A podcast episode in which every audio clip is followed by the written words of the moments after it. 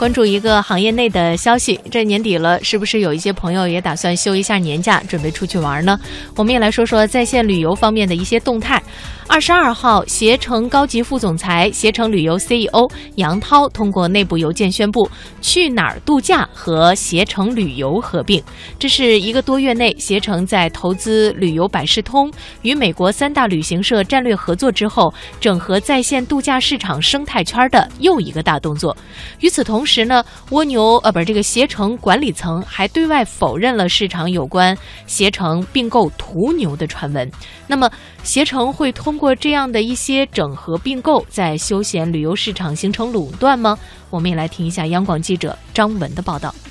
随着互联网垂直细分领域的那一波合并潮，去年十月，携程与百度达成了股权置换交易，正式与去哪儿联姻，两大巨头成为了一个利益共同体。这也相当于宣布，在在线旅游的机票、酒店两大业务模块，携程正式一统江湖。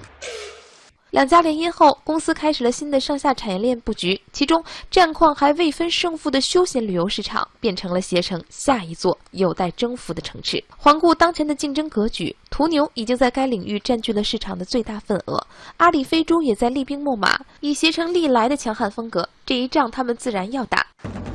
携程度假和去哪儿旅游合并背后的商业逻辑也正在于此。而事实上，在今天消息宣布前，携程还投资了旅游百事通，并与美国三大旅行社达成了战略合作。互联网往往就是这样，一场大戏刚刚结束，玩家们又嚷嚷着再把大幕拉开。毕竟这个世界的逻辑一向是不进则退。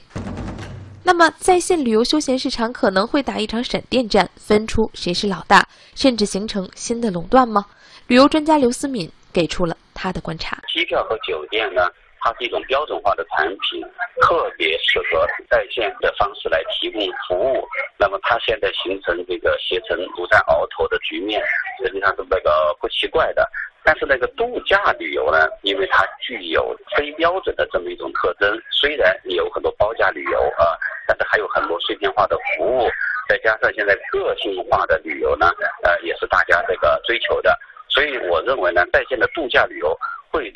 巨头啊，占比较大的一种份额，但是由于传统旅行社还包括一些小而美的旅行社的存在，所以说对这种垄断它会形成一种制约。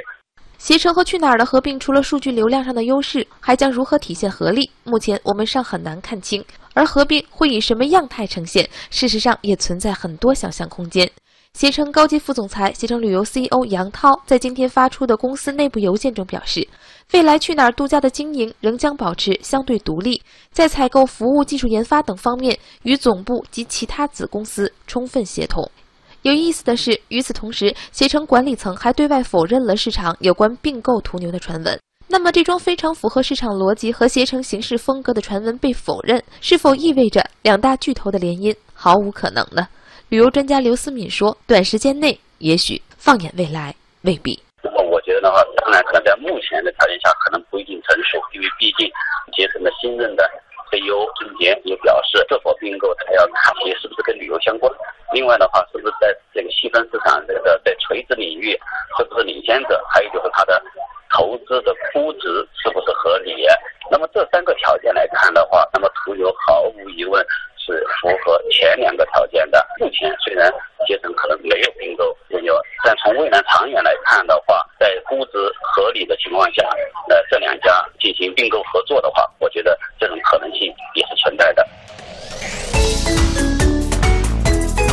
其实我给大家说一下吧，就是在在线旅游的这个领域当中，哈，别的我不太敢说，就是在线旅游当中彼此之间持股。嗯，是挺常见的一种现象。是你看起来有的叫携程，有的叫去哪儿，有的叫途牛，有的叫。什么什么家哈同城啊，还有一个同城，嗯，但是实际上呢，他们彼此之间持股或参股是非常常见的一种事儿。呃，我们会说，哎，你看有这么多哈，然后他们竞争一下，我们是不是可以拿到比较优惠的一个价格？但是你要知道，也许他们彼此背后都是有利益关联的。所以你要是看到那种极低的价格给你推的旅游项目的时候，我觉得咱们还就别信了吧啊。对，基本上都会是可能在这个旅行的过程当中，你不会太愉快。因为多多少少的都会让你去强制你来购物，对，呃，这个一分价钱一分一分货啊。这个老祖宗说的话总还是有道理的。嗯实际上不仅仅是在在在线旅游。